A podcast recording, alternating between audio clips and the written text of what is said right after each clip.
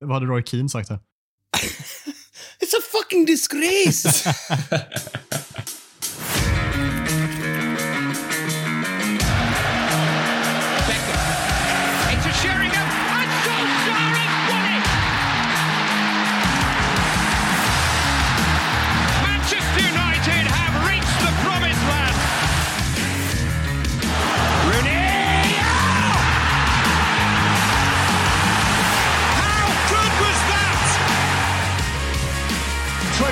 20 to play. Scholes! Unbelievable! Unbelievable! Paul Scholes has stolen it for Manchester United! Towards Rashford! There's nothing Old Trafford loves more than that!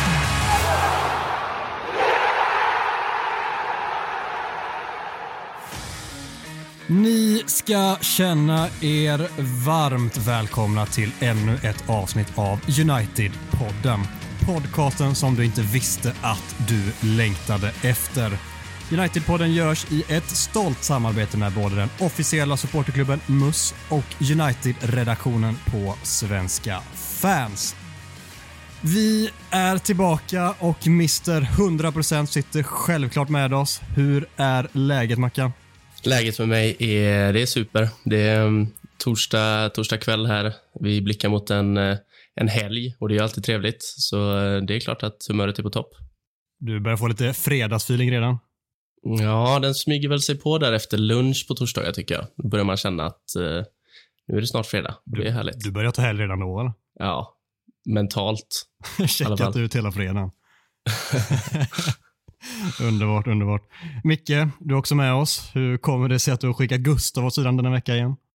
Nej, vi, vi, vi var inte riktigt nöjda med Gustav eh, på ett redaktionsmöte. Oj, fan, det skulle vi inte säga här. Nej, nej skämt åsido. Gustav hade fullt upp denna veckan och då ställer jag givetvis upp och, och, eh, och levererar ännu en vecka, hoppas jag. Lite press här nu för att komma upp i Gustavs nivå. Som den hyvens man du är.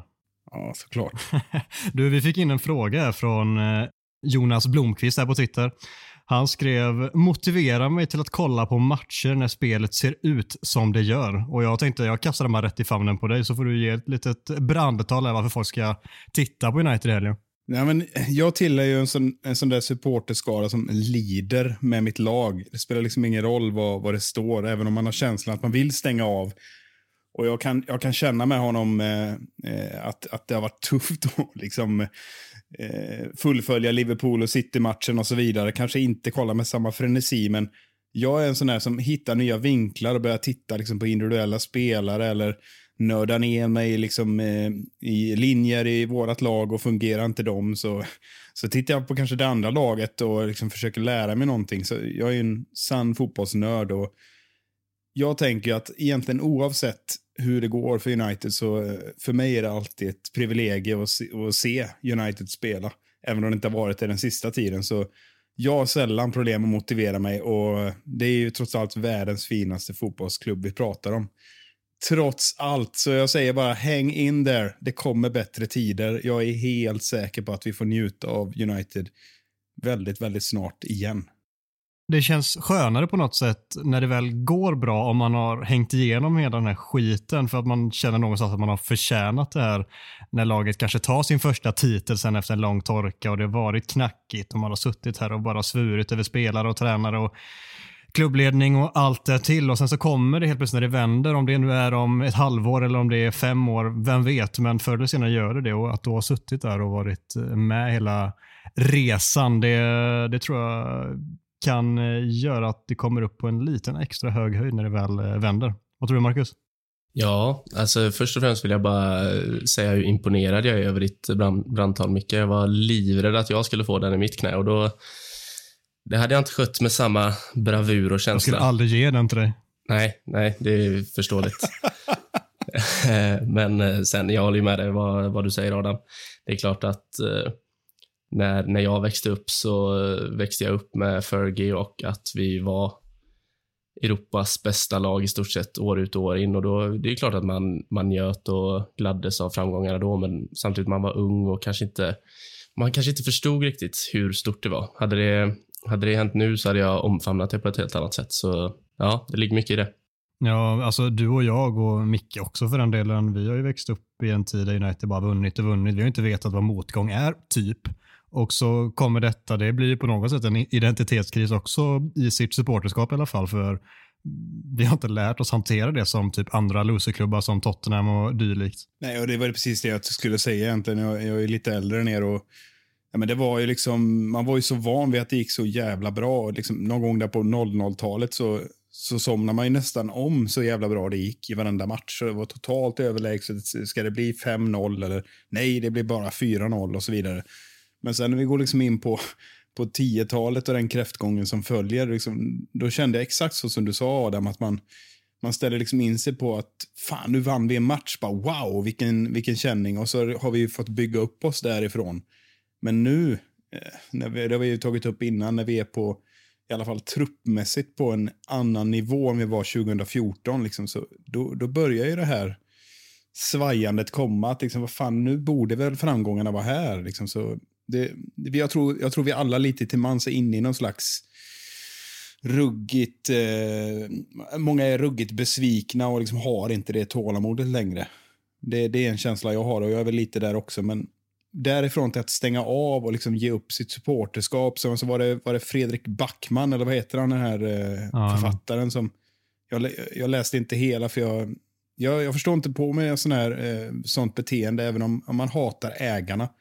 Så eh, för mig är det så har man svurit och blir en supporter, då, då är man en supporter egentligen oavsett vad som händer. Där står jag.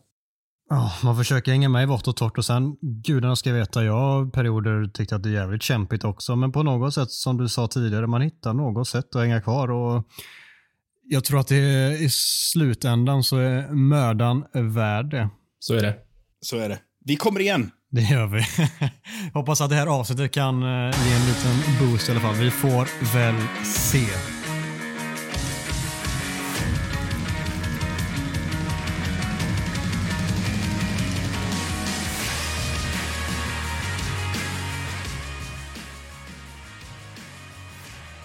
Vi slidar rakt in i veckans Talk of the Town. Vi har ju som eh, ni nog alla har koll på inte spelat någon match här under landslagsuppehållet så därför så blir det rakt in i Talk of the Town som är vårt mittensegment i podden där vi tar upp fem stycken påståenden med aktuella ämnen som vi helt enkelt diskuterar huruvida det är sant eller inte.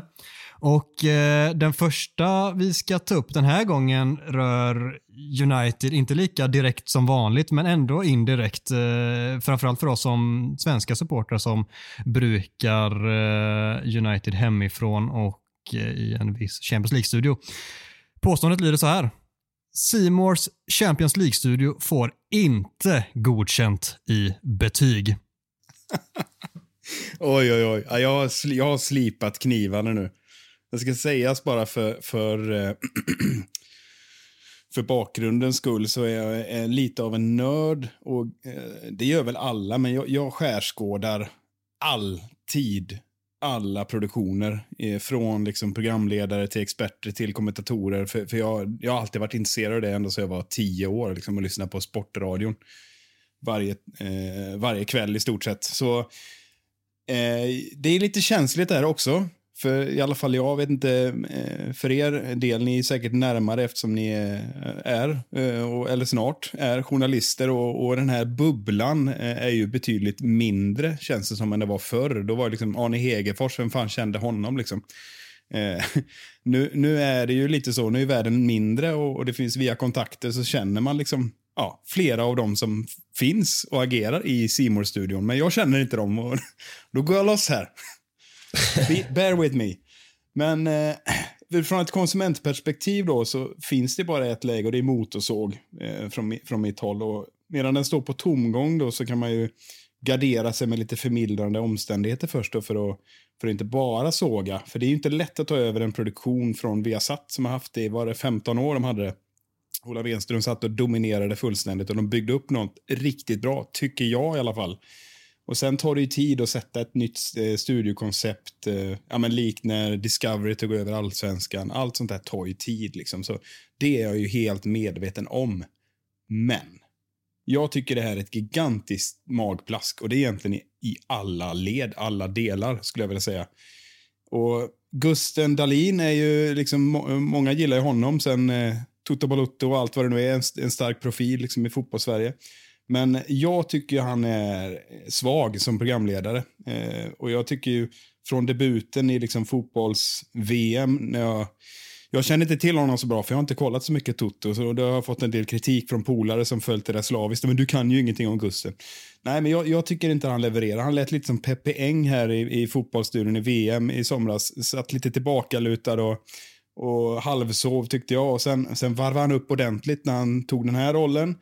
Men jag tycker, min personliga smak och tycker att han är alldeles för subjektiv, alldeles för in och petar och kommenterar allting och liksom spelar med både expert och programledare och allt, allt möjligt. Vilket gör att det blir väldigt krystat. Och sen när vi kommer till experterna, jag bara kör på nu, ni får, ni får avbryta mig. Så tycker jag alla utom Vicky är katastrof. Hon är klart bäst. Eh, riktigt bra, saklig, tydlig. Man förstår vad hon Vicky säger. Vicky Blomé ska vi säga. Ja, förlåt. Tack. Eh, Kim Källström bara maler på och ser jättebekymrad ut efter att han har levererat eh, varenda kommentar. Nej, jag förstår inte alls hans utrymme. Och kommer vi till kommentatorerna så jag förstår inte alls hur man kan jobba vidare med Åke Unger som är en övervintrad fossil från TV3, TV3-tiden. Han satt och kommenterade hockey-VM från en, från en container eh, 1989. Då var väl han med och härjade med Lasse Kinch och kompani. Jag förstår inte varför han är kvar och otroligt manuslös och usel och sitter och föreläser för oss tittare som förhoppningsvis är initierade om olika spelare i Premier League utifrån ett perspektiv att ingen har hört talas om dem. Så jag förstår inte alls den satsningen på Åke Unger.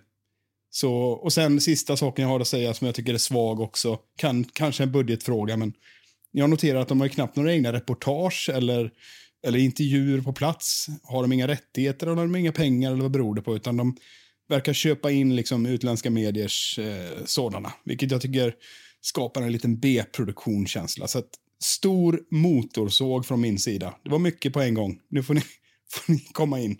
Mycket att hugga tag i. Det är, först och främst är det ju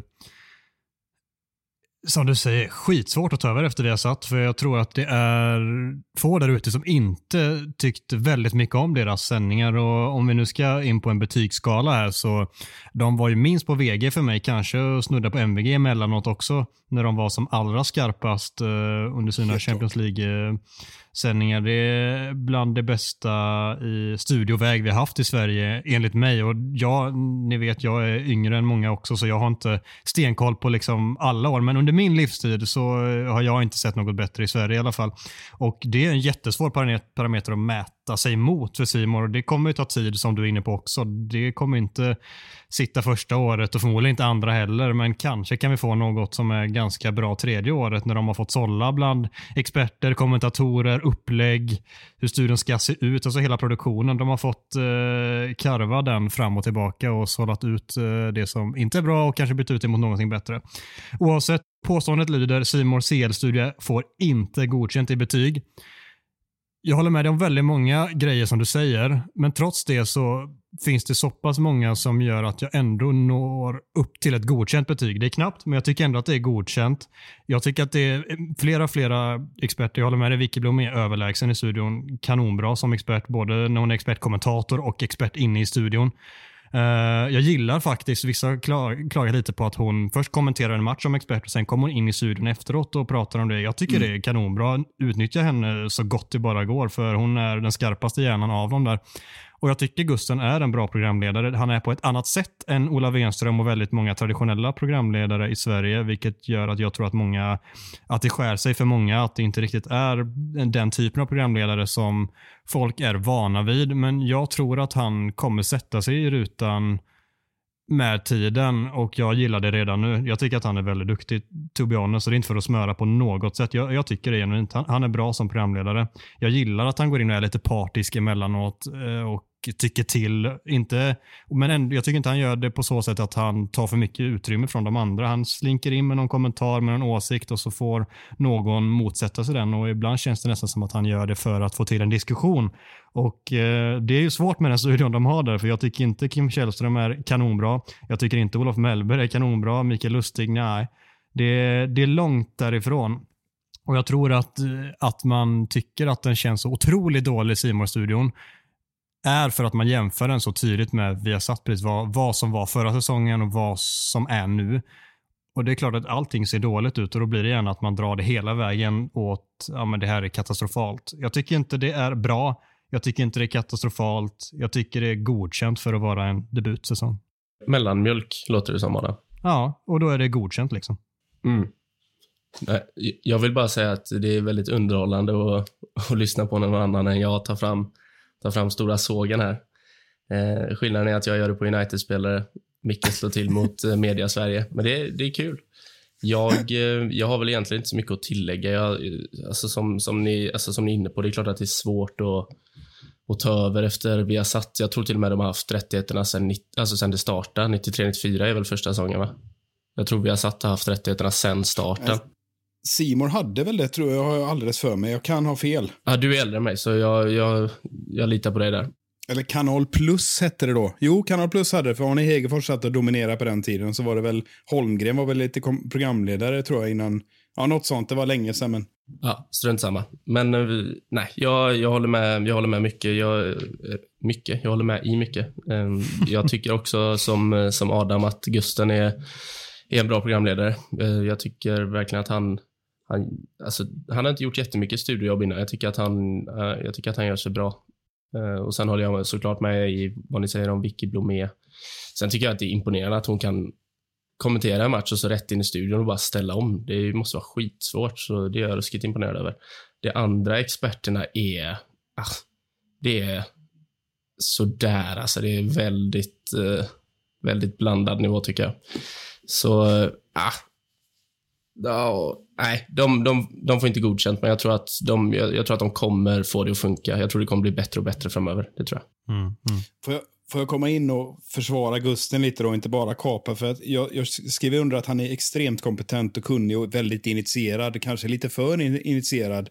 Så han skulle ju kunna hålla låda där själv. Det skulle han göra kanonbra, tror jag. Det är inte det jag menar, det är inte hans kunskaper jag, jag, jag pratar om, utan jag tycker att det blir en, en konstig friktion när det är liksom bara Vicky som, som eh, är på hans våglängd. tycker jag. Kim är mer traditionell och har långa utläggningar och liksom kör också ofta över kvinnliga experter. Det brukar han göra när, när eh, han sitter och kommenterar Sverige-matcherna med när Hanna Marklund sitter på andra sidan. Hanna Marklund ska vi inte prata om, för då, då är jag ännu argare.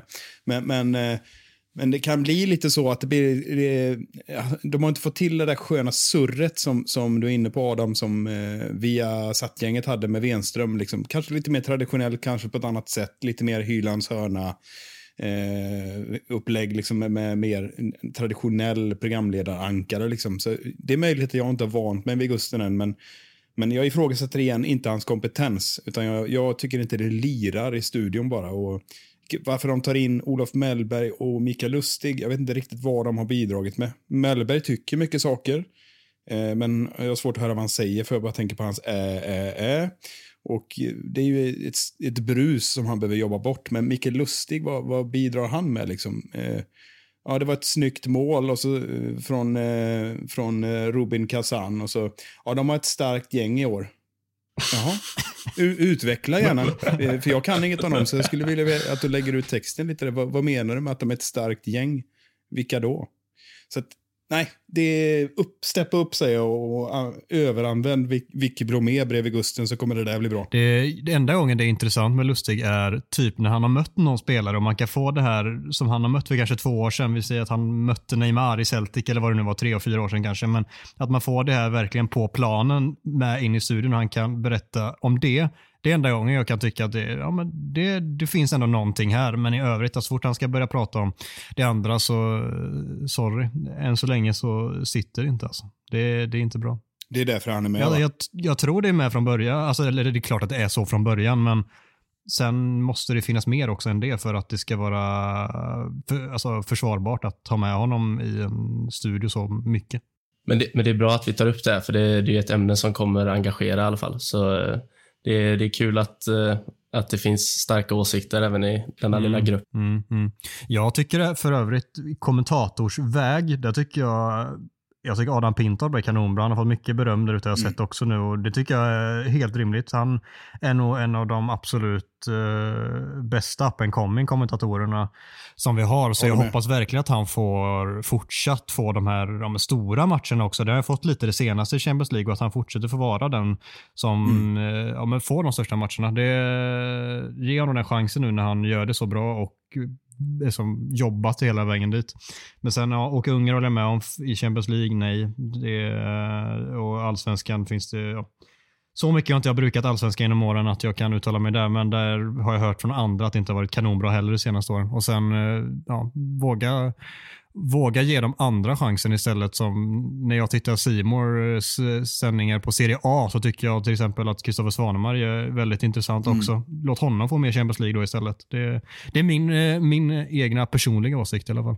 Jag håller helt med. Det, jag, jag nämnde inte dem, jag, jag så kapade bara Åke Unge för jag tycker att ta bort honom och satsa på Svanemar och, och eh, vad heter det, Adam. För det, det, de, de, är, de känns eh, mer på Gustins våglängd om ni förstår vad jag menar. Liksom det, det här är människor som har koll. Liksom. Det, det, de har stenkoll. De behöver inte sitta och, och, och högläsa från ett manus, utan de har, har det i sitt huvud, jag är helt säker på. Jag får den känslan i alla fall. Så att, Det vill jag bara ha sagt. Så jag sågar inte riktigt allt. Eh, En sista fråga på det här ämnet. Vad, vad tycker du om Lasse Granqvist i Champions League-sammanhang? För han rimmar ju jättemycket liksom fotbollsallsvenskan och SHL ishockey typ i första hand. Ja, men jag, jag, jag, jag håller honom som den bästa genom tiderna. Men här går han lite vilse upptäcker jag. Jag tror att han har inte koll på Champions League. Och då blir han, eh, liksom, min, min bild nu, blir han lite försiktig och har ursäktat sig har hört flera gånger att, att han inte har koll på fotboll. Och så får de andra gå in och säga, men det har du ju Lasse. Du har ju sett massa matcher. Så att, eh, jag upplever att han är svag i Champions League. Och jag noterade när Ronaldo avgjorde mot Villarreal så kommenterade Lasse Granqvist. Jag har aldrig hört honom så tyst i ett ref när det var avgö avgörande på eh, stopptid. Liksom. Och Ronaldo gör mål. Var liksom, jag har aldrig hört honom så lugn. Så eh, jag vet inte vad det är. Han lägger band på sig så fort han pratar Champions League. Det är en upplevelse jag har i alla fall. Ja, han behöver uppa självförtroendet i så fall kanske då, om jag förstår det rätt. Vilket är sjukt egentligen, för jag håller med dig. Han är ju alltså, om inte den bästa så en av de absolut bästa vi har haft när det kommer till både kommentering och faktiskt programledare också. Jag tycker att normalt sett är han fullkomligt briljant. Ja, för i VM och EM och sånt Ja. där. Alltså, han är, det, det jag tycker han är bäst på är att anamma uttal. Mm. Han, han borde släppa en ljudbok med liksom korrekta uttal så alla kommentatorer kan ta över det. För det finns ju många som har problem med det där har jag märkt. Jag tycker ofta, det, och det säger emot det du berättade precis med Ronaldo där, men jag tycker ofta det är så jäkla intressant hur han väljer kraftuttryck och hur mycket han ska gå igång på mål. För jag, jag lyssnade på honom prata om detta för något år sedan, när han, hur han liksom resonerar kring detta. Och att när han kommenterar så om han i en vanlig serielunksmatch, säger vi, när något lag gör mål, kanske 2-1 i 78 om han går i taket då och eh, vrålar eh, att det är världsklass och bla bla bla.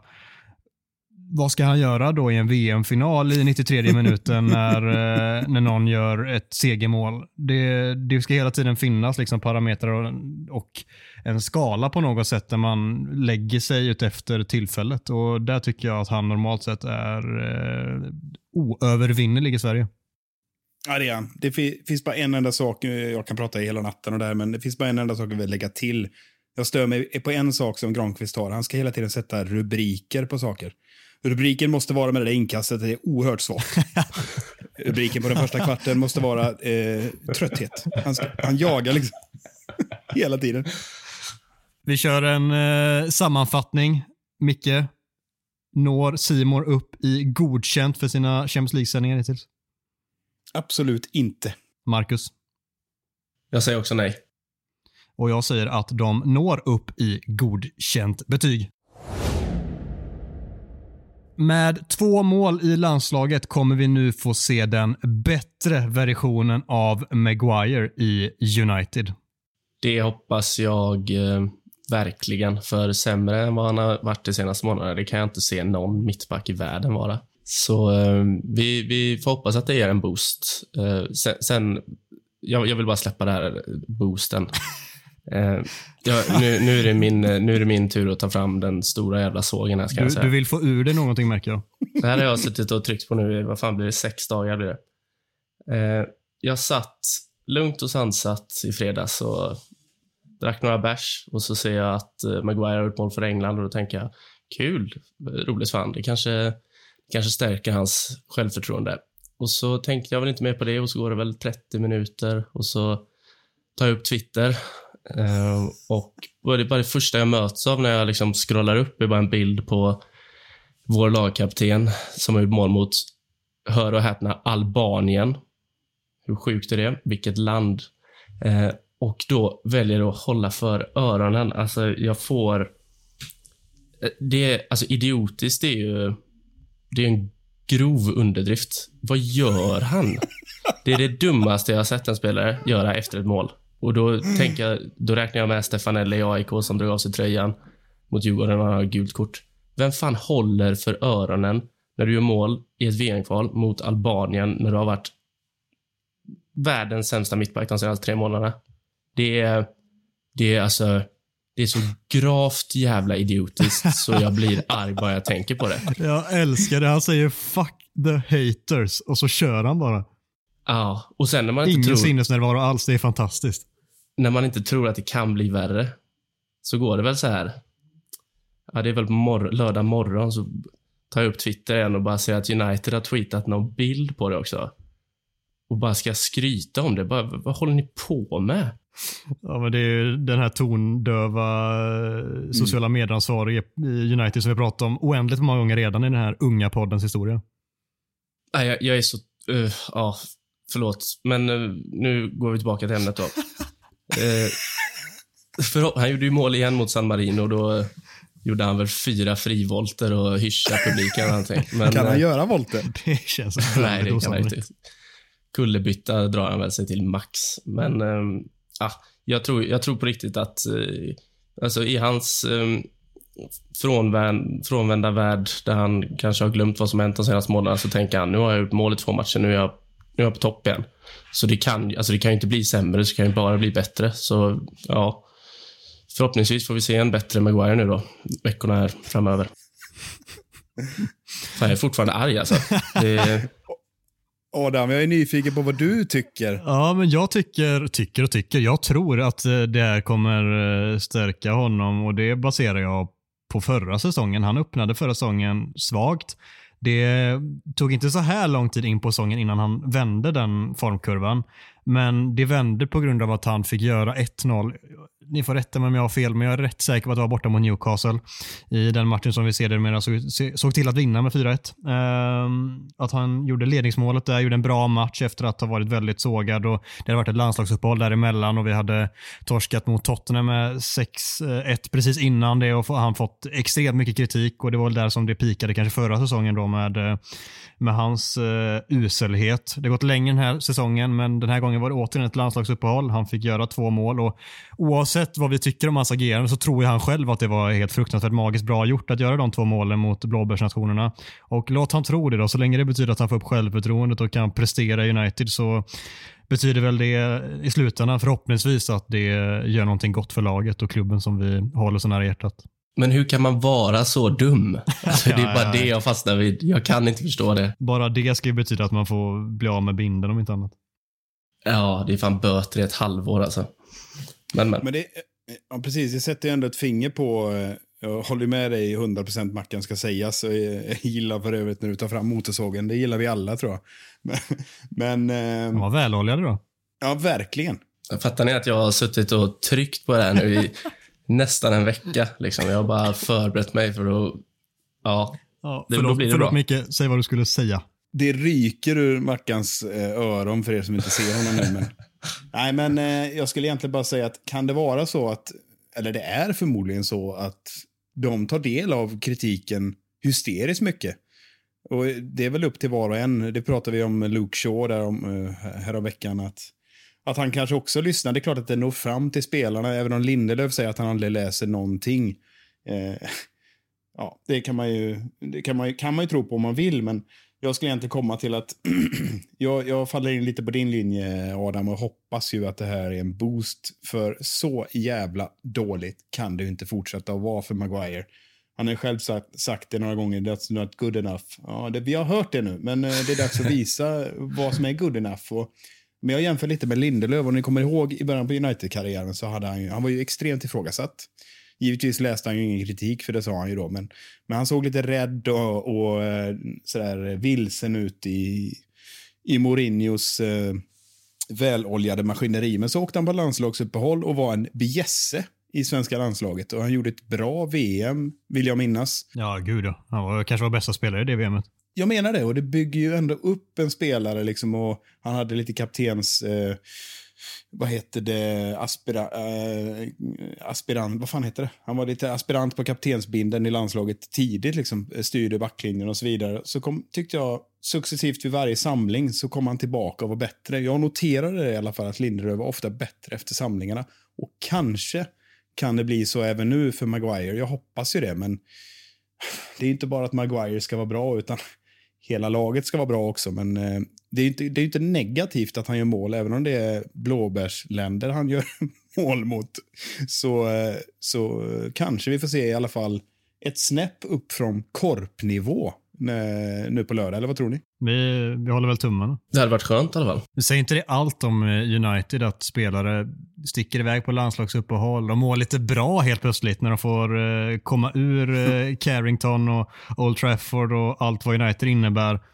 Och så kommer de tillbaka med lite gött självförtroende, haft det bra när de varit iväg med polarna i landslaget och så kanske de är bra en match där i början, kanske, kanske bra en match till och sen så bara skarp kurva utför.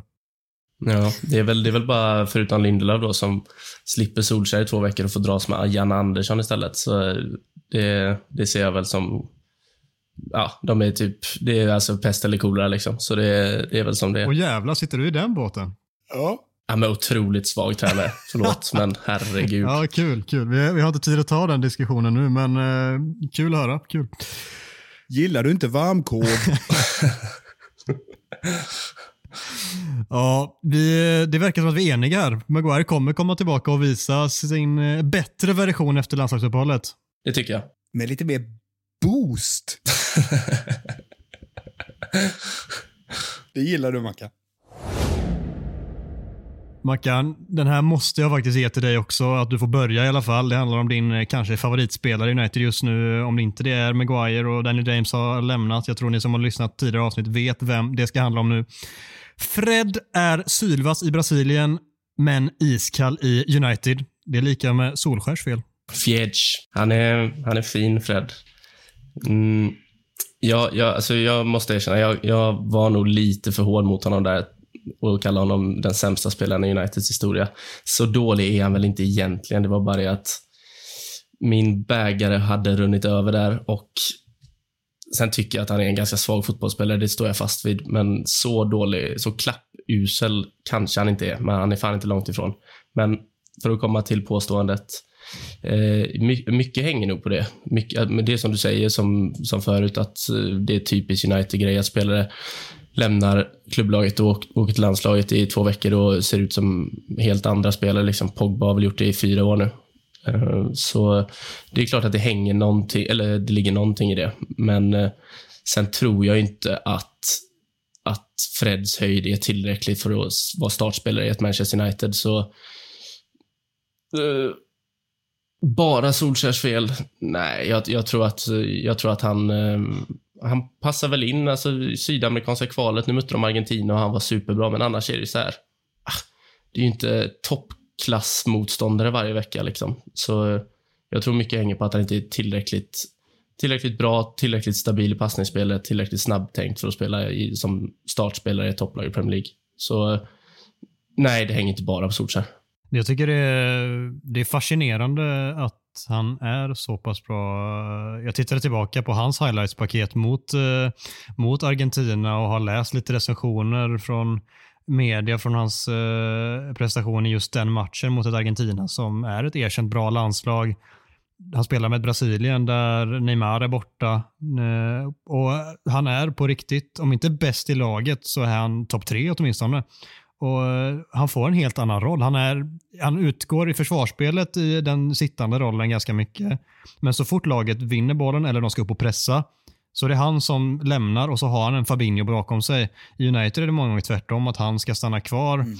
Och det passar inte hans egenskaper alls. Han blir den sista gubben och hans bästa egenskap är liksom pressa frenetiskt och, och vinna boll. Och då har någon bakom sig gör ju hela skillnaden i, i det här sammanhanget. Så han används ju jättefel, vilket jag tycker att många spelare gör i United under Solskär. Och eh, så här, nej, det är inte enbart Solskärs fel, för jag tror inte heller att han är en till bra spelare för att vara startspelare i Manchester United när vi har ambitioner om att utmana om PL och TL, eller CL-titlar. Men eh, i mångt och mycket tycker jag att det är Solskärs fel, så det är inte bara, men för mig är det tillräckligt mycket hans fel för att jag ska kunna säga att det är hans fel. Ja, men jag håller med egentligen allt ni säger, men jag påstår ändå att klassen i, i, i Brasilien är snäppet högre än United. Tyvärr. Och sen spelar de i 4-3-3 som du säger, har en annan roll. Omgivningen är eh, liksom mer balanserad och det känns som det är ett väloljat maskineri. Det är ju tydligt. Och när, han får, när han får göra sina saker han är bra på, då är han bra. Men i ett lag i obalans som United har varit och ja, sen han kom till klubben, eh, väldigt svajigt liksom, så, så är det tydligt när hans avigsidor och begränsningar kommer fram så, så ja, då, då, då straffas ju laget ofta för han, han hamnar i positioner när, när han, han tappar bollen och så vidare. Så att Ja, ska jag säga att det är Solskärs fel och det är inte bara för han, det är inte Fred som är den enda här som hamnar i kläm utan Pogba har vi pratat till leda om. Man får liksom inte ordning på det där mittfältet och då, eh, då blir det så här helt enkelt. Men för Freds bästa matcher, då, då, då äter han ju upp vilket mittfält som helst egentligen när han får det att stämma och laget får det att stämma.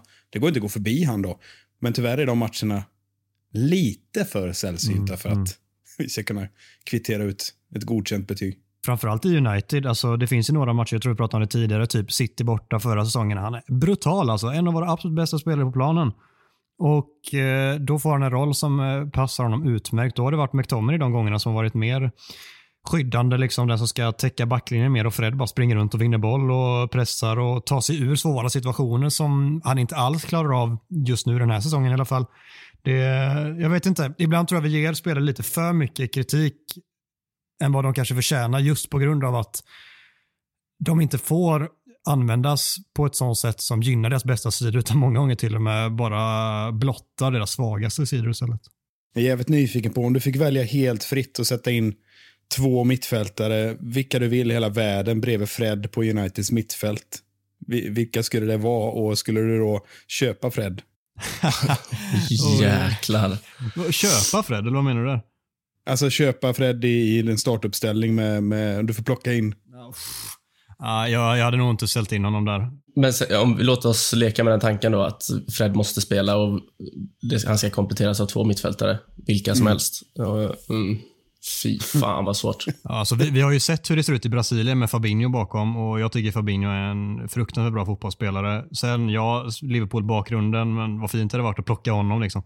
Uh, mm. Fabinho bakom och så Fred och så uh, en Bruno Fernandes bredvid en trea. Det hade varit uh, magiskt fint. Mm. Mm. Fred är ju fortfarande inte den uh, gubben jag hade valt där uh, om jag fick välja helt fritt såklart. Men om han ska vara på mittfältet så tror jag att det där hade varit uh, riktigt smaskigt. Han, han, är ju för, alltså, för att vara helt ärlig, han är ju för dum för att ha den rollen han har i United just nu. ja, gud ja. ja, det, ja. mycket handlar ju om det. Han ja. liksom han kör på utan att tänka efter vad, vad som kan hända om vi tappar boll. Liksom. Ja, han om någon mår ju bra av tydliga liksom, ramar. För, och det ska ju stå på ett papper precis exakt vad han ska göra i alla moment och då löser han det. Men så fort han ska börja tänka själv så går det åt skogen. Ja. Fred kanske lyckas locka med sig några på det där fotot eh, från det chartrade planet. Ja. Det hoppas jag verkligen inte att han gör.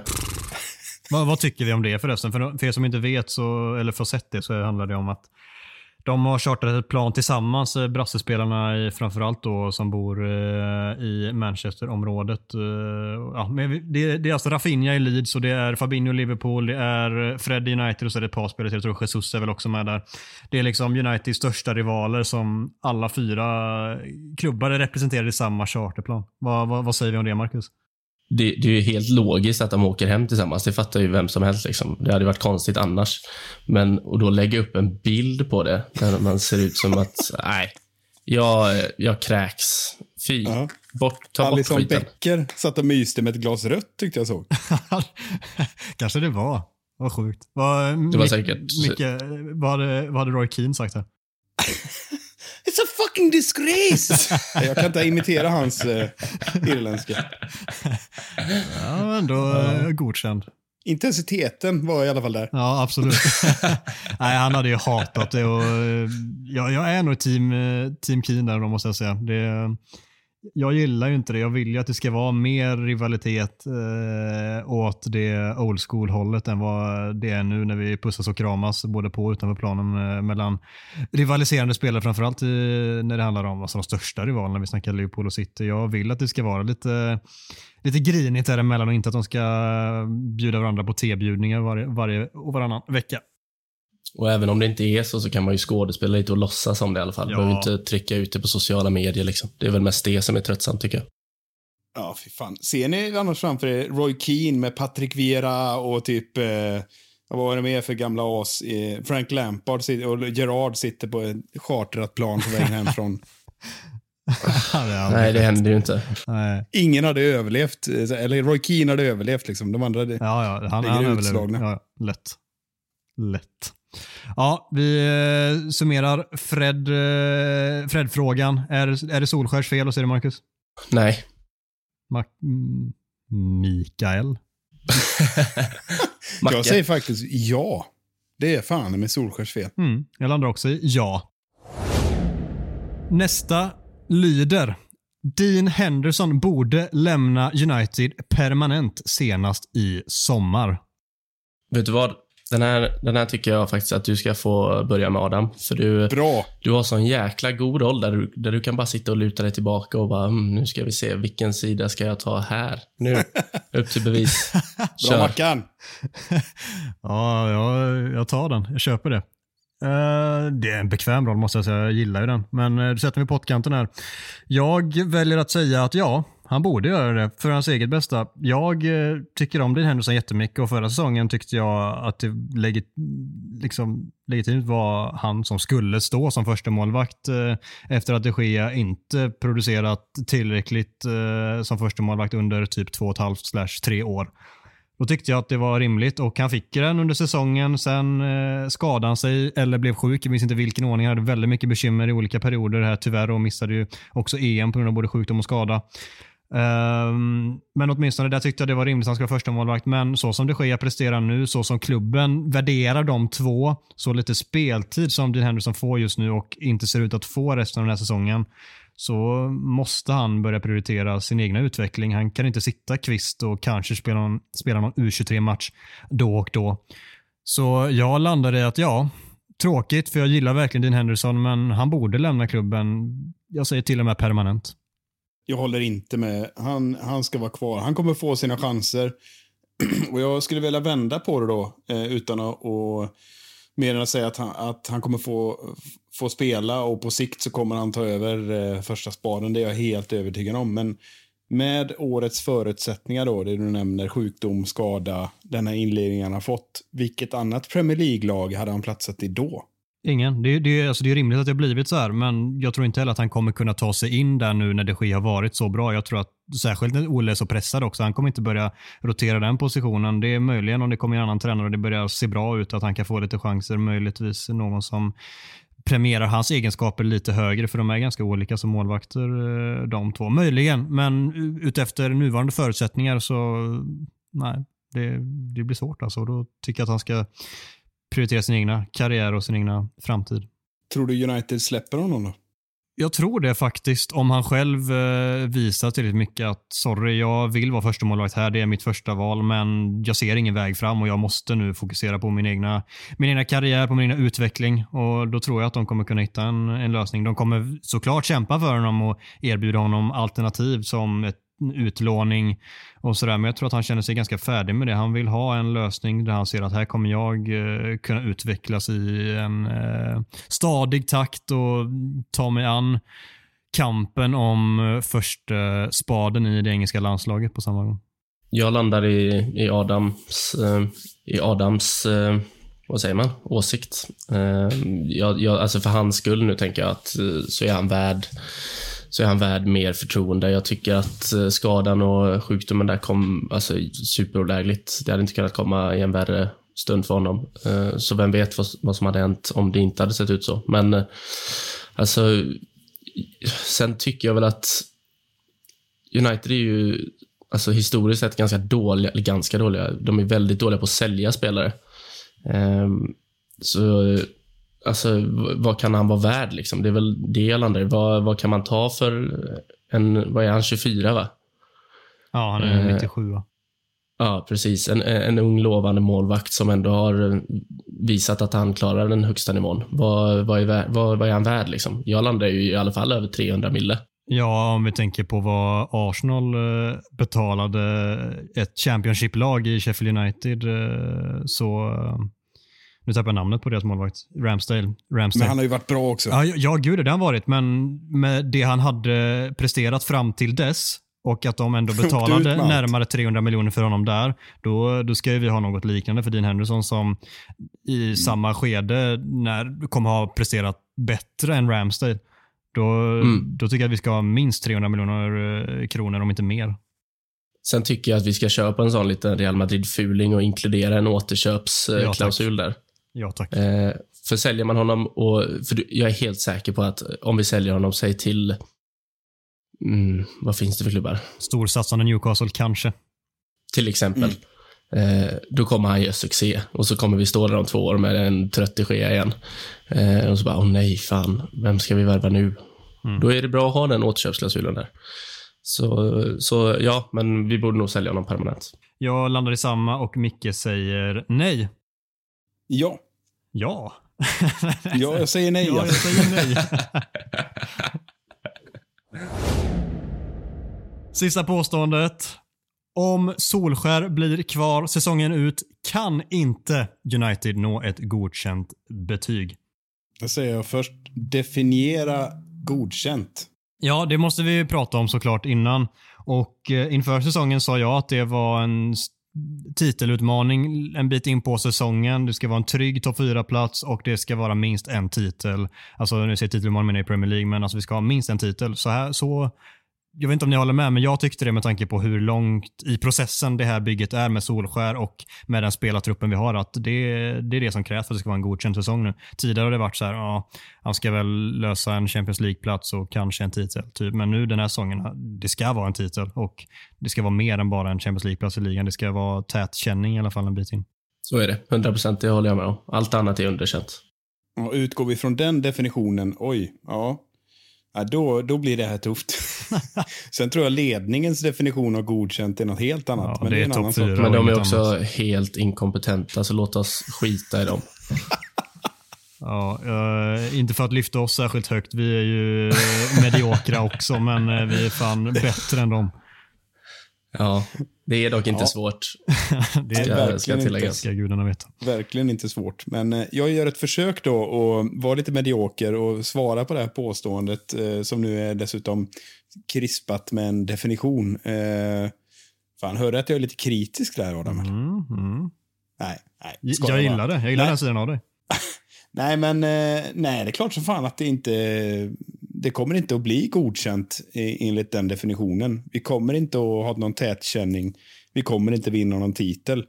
Men vi kanske kommer ta en topp fyra plats Men nu, nu är West Ham hysteriskt bra. Sen hur länge den formtoppen håller i sig. Det är ett väloljat maskineri just nu, så de har ju sig i. Och tydligen har Arsenal vaknat upp från de döda. Och ja, vi ligger där och harvar liksom. och och, och någon, någon topp 6-placering, liksom, det, det kan vi inte tolerera. Nej, så jag, jag landar kort och gott i att eh, det kommer inte bli godkänt.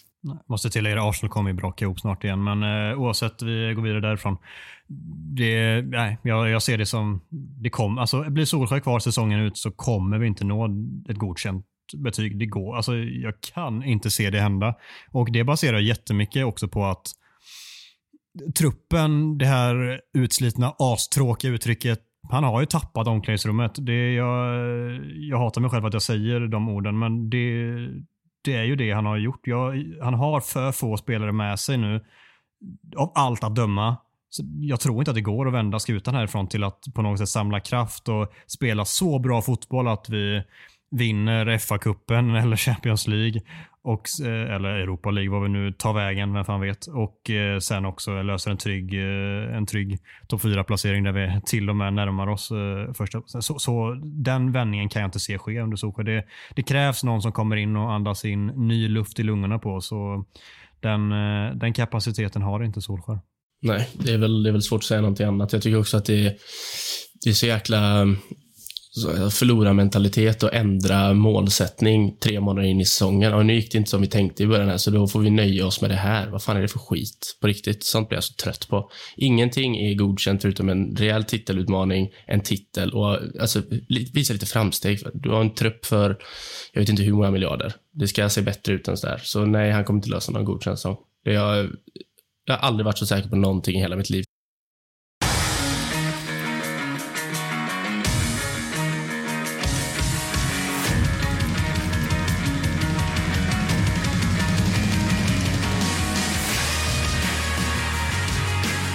Klockan 16.00 på lördag ska United upp på hästen igen när Watford väntar på bortaplan. Hur stor är vinstchansen den här gången, Micke? Ska, vill du ha en procentsiffra ja, rakt av? gärna. Den är 68,3 procent. Du jobbar decimaler till och med. Ja, det är alltid viktigt med decimaler. Gustav brukar alltid säga det till mig att minst en decimal måste man jobba med i alla uppskattningar. Okej. Okay. Ja, Ska jag utveckla det? Ja, men ja, eller hemskt gärna. Nej, men det känns som att det är läge för en nystart. Och Nej, men jag vill ju dra en lans för att jag tror att vi kommer få se ett annat Manchester United. Jag tror inte vi får se den där startelvan som vi har eh, lärt känna Eh, under den här säsongen. Utan jag blir inte alls förvånad, givet skadeläget och så vidare, att eh, ett par eh, bänkvärmare får chansen att kliva in. Eh, en Sancho tror jag är rätt gjuten från start. Jag bara, jag bara ser det framför mig. Eh, och eh, Jag tror att eh, Luke Shaw kommer eh, stå vid sidan till Telles för, för, till förmån för Telles. Det är någonting som, där, där är jag helt övertygad om att det blir en förändring. Och sen på centrala mittfält så blir inte heller överraskad om Donny startar. Det, oh. Jag sticker ut hakan med de tre. Oj! Dra mig baklänges. Den. Den... Eh, nu, nu eh, blir jag lite chockad nästan, tappar orden. Vad är för odds på att Donny startar? Eh, ge, mig, ge mig en eh, procentsats med decimal, tack. Det är inte 68,3 i alla fall, det kan vi ju konstatera. 51 procents chans till start. Ingen decimal där? Nej, jag tog bort den där. Det är såklart att det är 51%-regeln på den.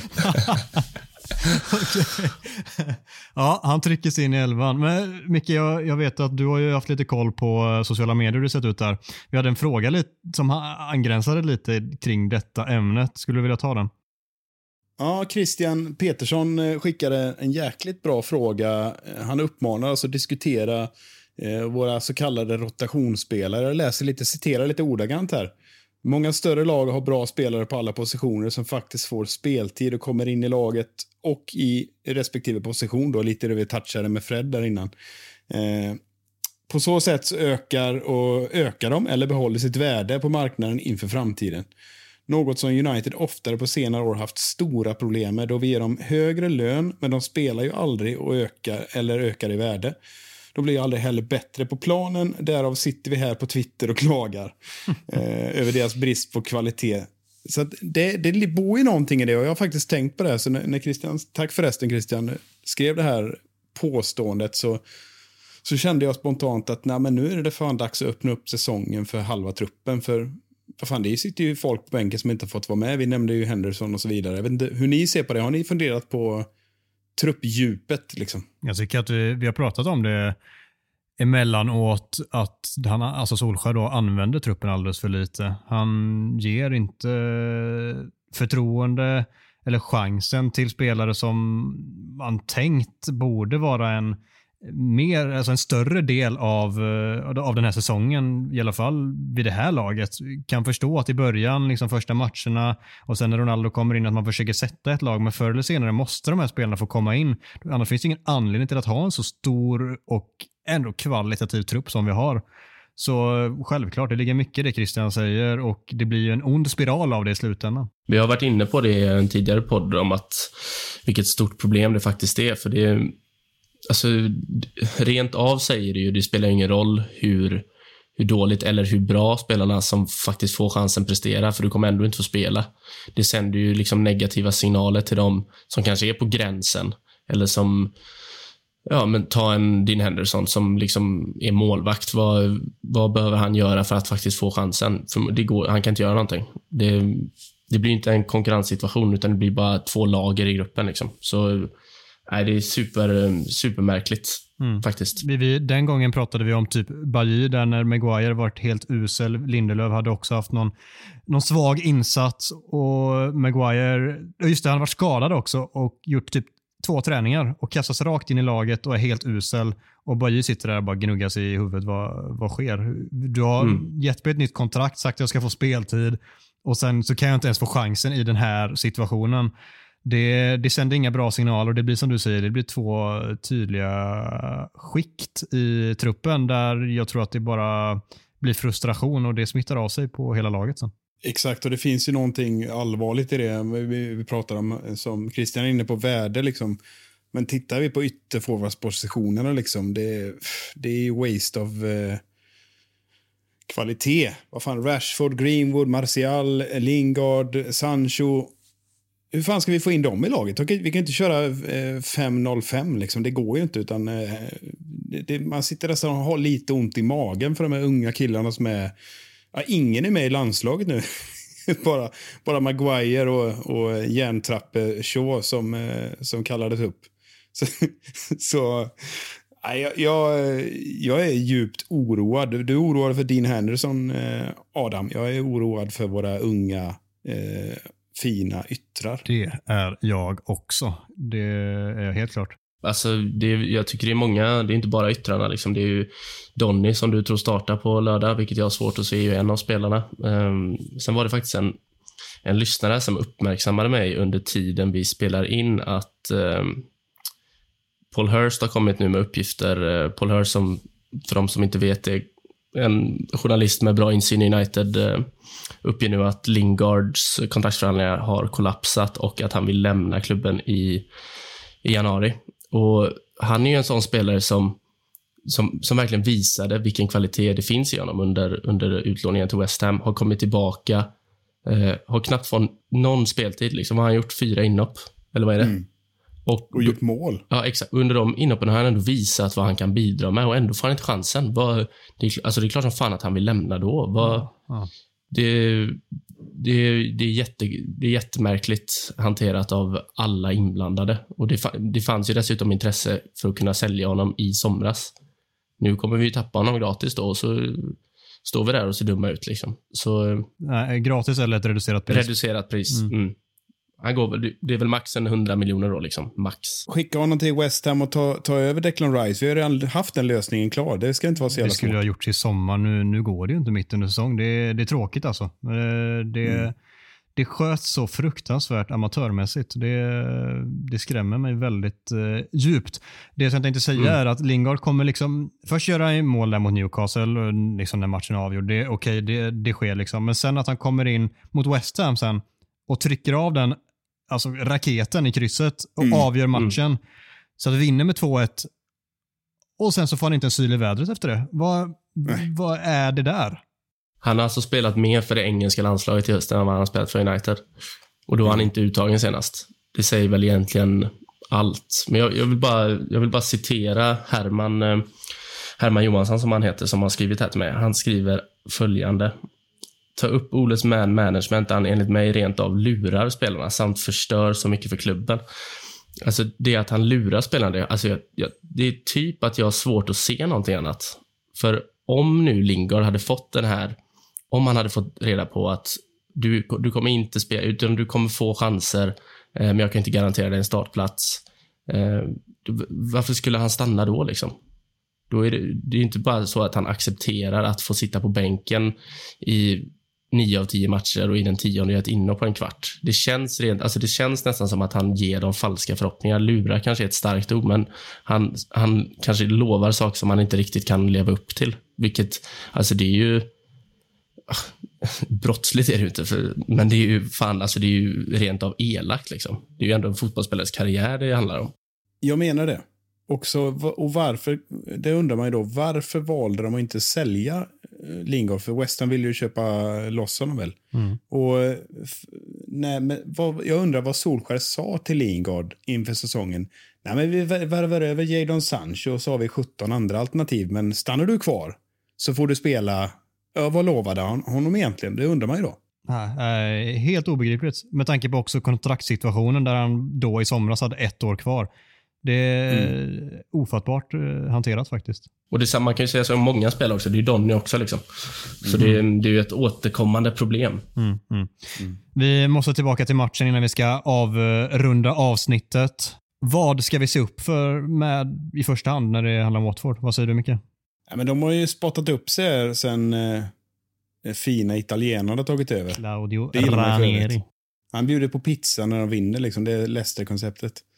Nej, men, men eh, jag har faktiskt lite dålig koll på Watford, men eh, Joshua King har vaknat till i alla fall efter sju sorger och åtta bedrövelser. Eh, och sen har de väl eh, ett par andra, Sarr och eh, jag har tappat namnen på det här nya skärmskottet. Jag ber om ursäkt, det är uselt, men jag har lite för dålig koll på dem. Men, men för deras forwardstrio säger vi lite slarvigt och trubbigt här och eh, det får vi se upp. och en omställning med dem eh, bakom Maguire och Lindelöf, det är ju inget skönt scenario. Så vi får mm. nog fan passa oss i omställningarna. Det, det, är min känsla, det jag har sett mot, eh, eller Watford när de till exempel slaktade Everton där sista kvarten. Ismail Sarr är den spelaren jag absolut allra mest rädd för. Han eh, har en X-faktor och en spetsegenskap som det är inte förvånande att större klubbar har tittat på honom och varit sugna. Det, det är en spelare som har högre höjder i sig än Watford helt klart och kan uppehålla ett försvar på egen hand faktiskt.